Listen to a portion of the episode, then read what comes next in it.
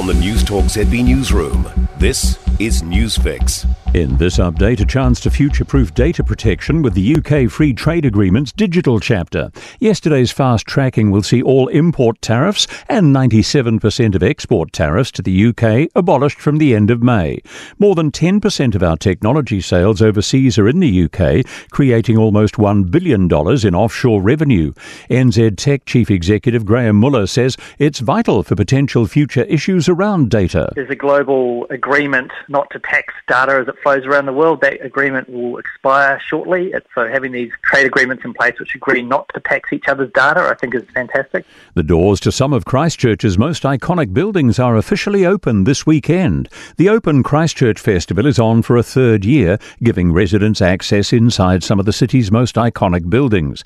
Te Pūtahi Centre for Architecture and City Marketing Director Dr. Jessica Halliday says she's anticipating thousands to be involved in the weekend despite potential showers. Once you're inside, you're warm and dry. Don't be deterred by the weather. The buildings are open regardless of whether it's raining or not. And just keep an eye on our social media for any updates. A call for an end to duck shooting season. Thousands of hunters headed out this morning as the game bird season officially began this weekend.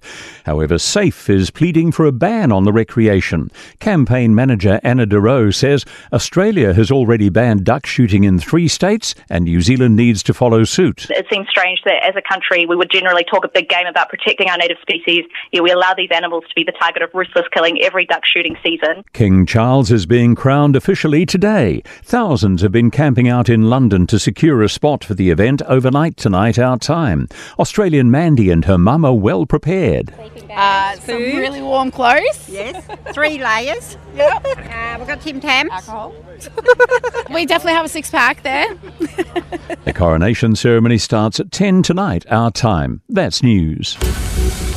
In sport, the Fijian Drua have posted a significant 27-24 home win over the high-flying Hurricanes in today's Super Rugby Pacific Star in Suva. Former All Blacks wing Julian Savea scored two tries to equal the all-time Super try-scoring record of 60. Savea now shares the outright record with former Wallaby Israel Folau.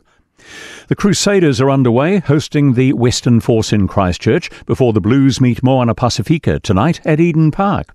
The New Zealand Warriors will bid to get back into the NRL's top eight playoff places shortly, but they're facing the champion Penrith Panthers. Last night's 34 30 win for the Canberra Raiders over the Bulldogs bumped the Warriors down to ninth. That's sport. I'm Joe Gilfillan. For more news, listen to Newstalk ZB live on iHeartRadio.